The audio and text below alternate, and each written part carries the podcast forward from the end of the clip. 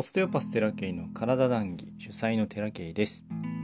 この番組では人の体いわゆる肉体心魂について幅広い視点で談義しています。えっとこれは録音きっとされてると思うんですけれども。いいね。ちょっと携帯むす、えー、スマホでえー録音をいつもしているんですけれども今日はブログでちょっと書いた内容をブログご覧になってくれている人も中にはいるかと思うんですが、えー、前はね台本を作ってから録音をしてから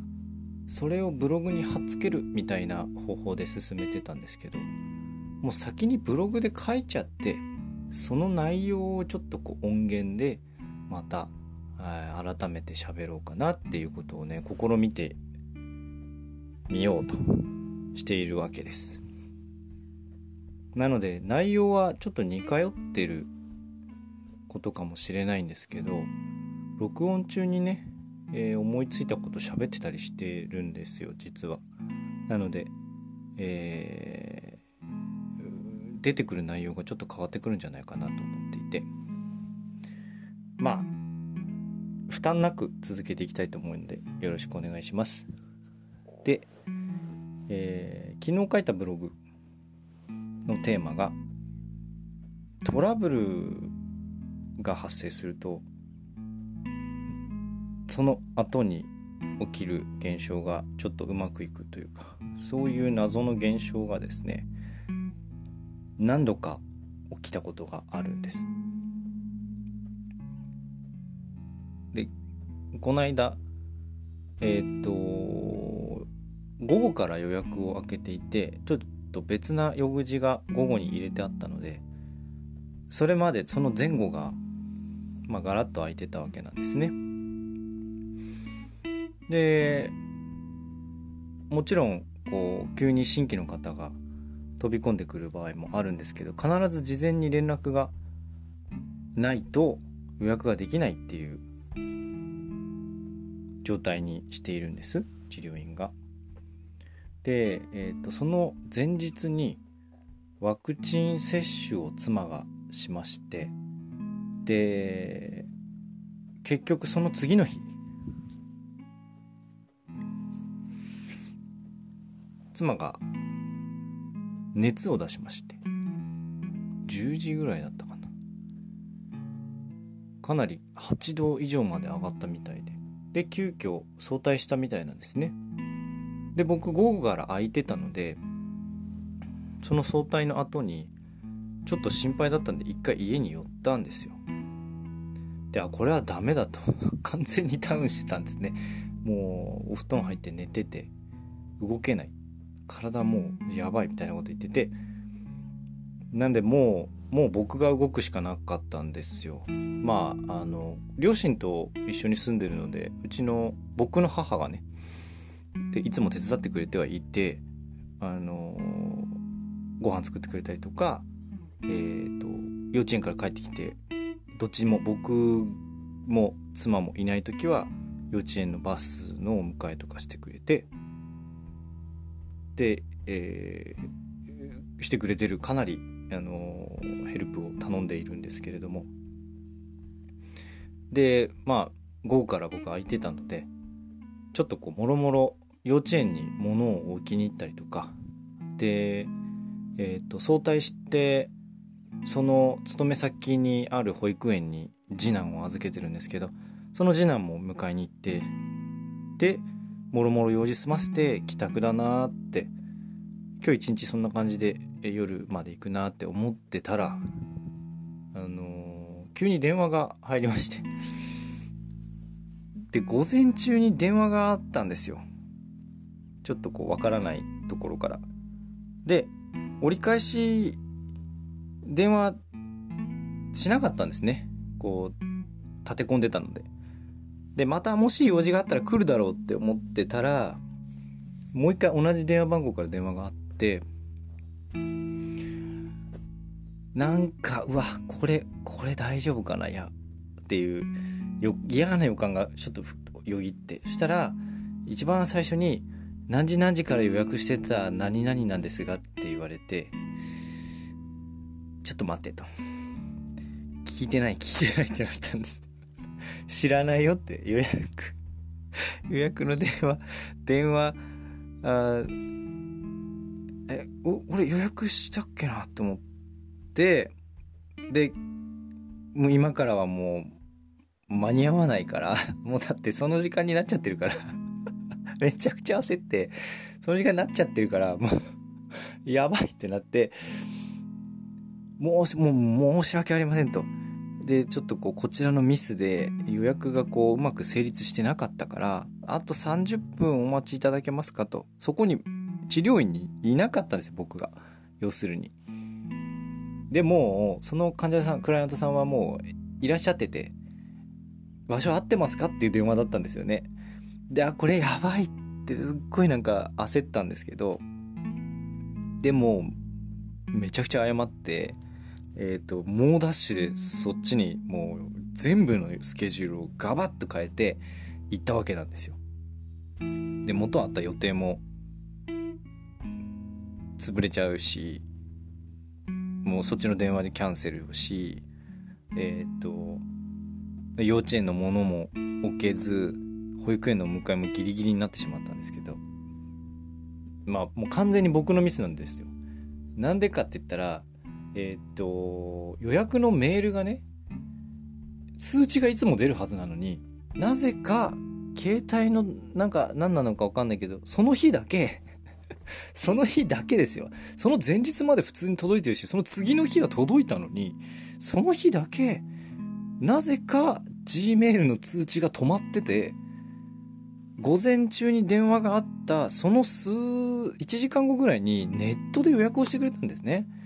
ネットで予約をしてくれた通知が来ず、で、その時間にまでなってしまって、っていう状態だったんですよ。もう完全に僕のミス。もう、だから、もろもろね、ちゃんと予定を変更しておくべきだったし、その時間帯に予約ができますよっていう状態にしなきゃいかった話なんですよね。だからもう完全にミスだし、予約が入れてくれたっていうのはとっても嬉しいことなんですよ。だから、もう、猛スピードで治療院に行ってね、到着してもうすぐ、すぐもうめっちゃ謝罪して、めちゃめちゃ素敵な人だったんですよ。で、まあいいですよって本当笑顔で、あの、言ってくれて、もう本当に助かりました。もうね、もうどうしようと思ってね、もう完全に僕のミスだと思って、もう、もう全力で成立してね。で、ありがたいことに、なんかこう、とてもこう、頭の周りがすっきりしたということで、えー、軽いと。思うズーンって重かった頭周りがすごく軽くなったっていう話であのまたね、えー、次回も来ていただける流れになったんですよね。だからトラブルはあったんですけれどもそのトラブルを何か後にねこういいものとのつながりがいただけるというのが多々あったんですよ。前も。えっ、とお金来てくれたのに施術終わってあの確かに財布がないだったかな。っていう人がいて ええってなって。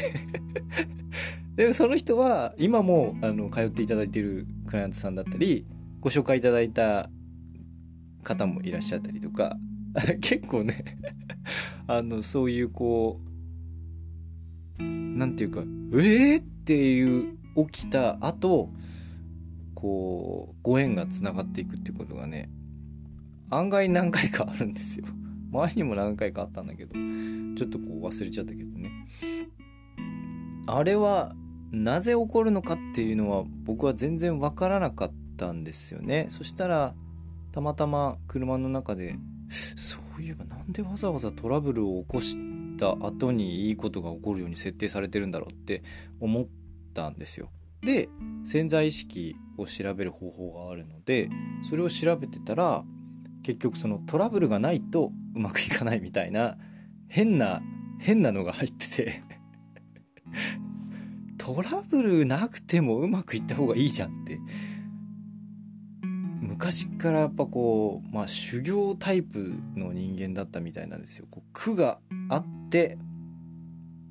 なんぼの人生というか苦行好きなタイプの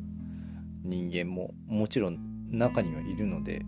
苦しんでわかるみたいなねまあもともと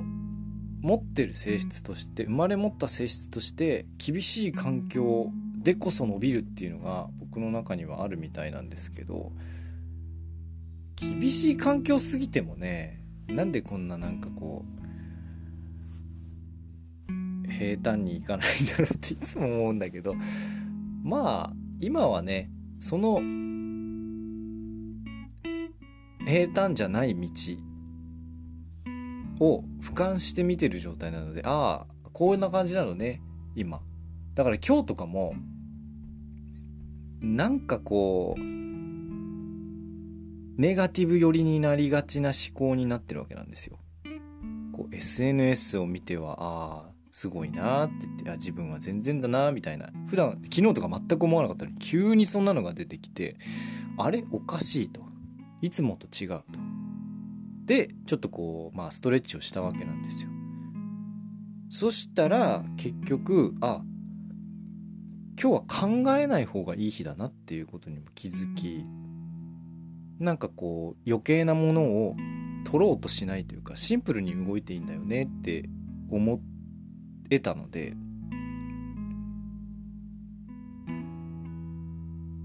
いちいちドツボにはまらない状態を作れるようにはなりましたね。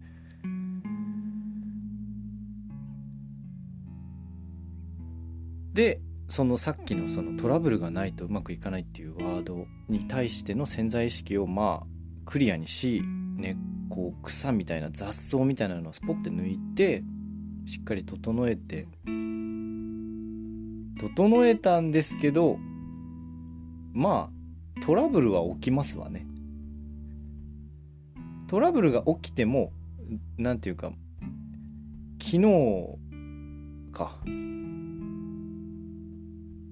w i f i がね資料院の w i f i がなぜかこう機能停止してもうこれから患者さん来るっていう時に機能を停止しちゃったからなんか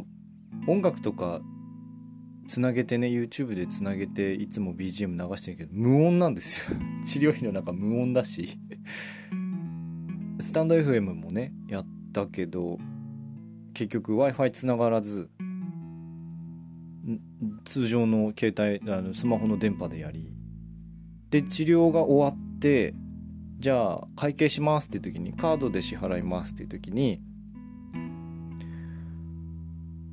ネット環境がないと支払えない状態だったんですけど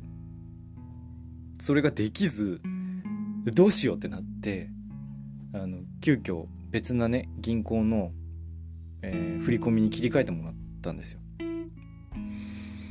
で本当に申し訳ありませんって言ってたら w i f i 復活してて もうマジかよみたいな。で笑って帰ったんですけど。トラブルは起きるんですけどトラブルがあるからうまくいくっていう因果関係みたいなのがなくなった感じはしましたね。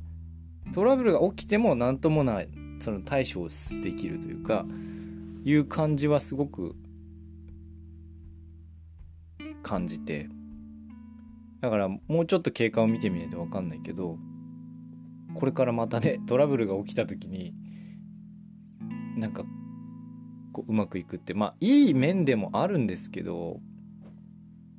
うまくいくっていうことがトラブルをきっかけにする必要はないじゃないですかっていう。これって全部同じことが言えて幸福になるために幸せな人生を歩むために苦しむ必要があるようなあ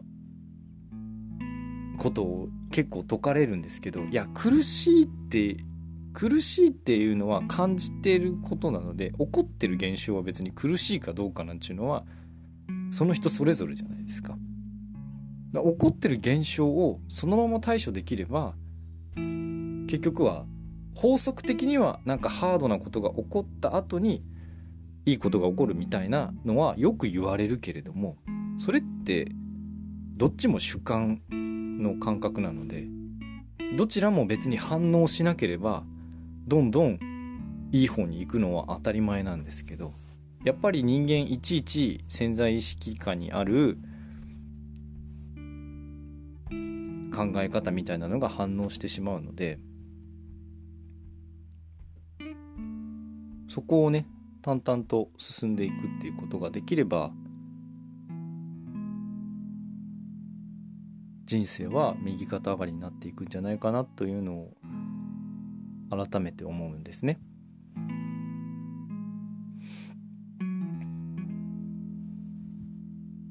そんな感じであ猫が猫が動いている。トイレかなこれ。うん。はい。そんな感じで今日の談義はここまでです。ご視聴ありがとうございました。また、えー、不定期で録音していきますのでどうぞよろしくお願いいたします。よいしょ。またね。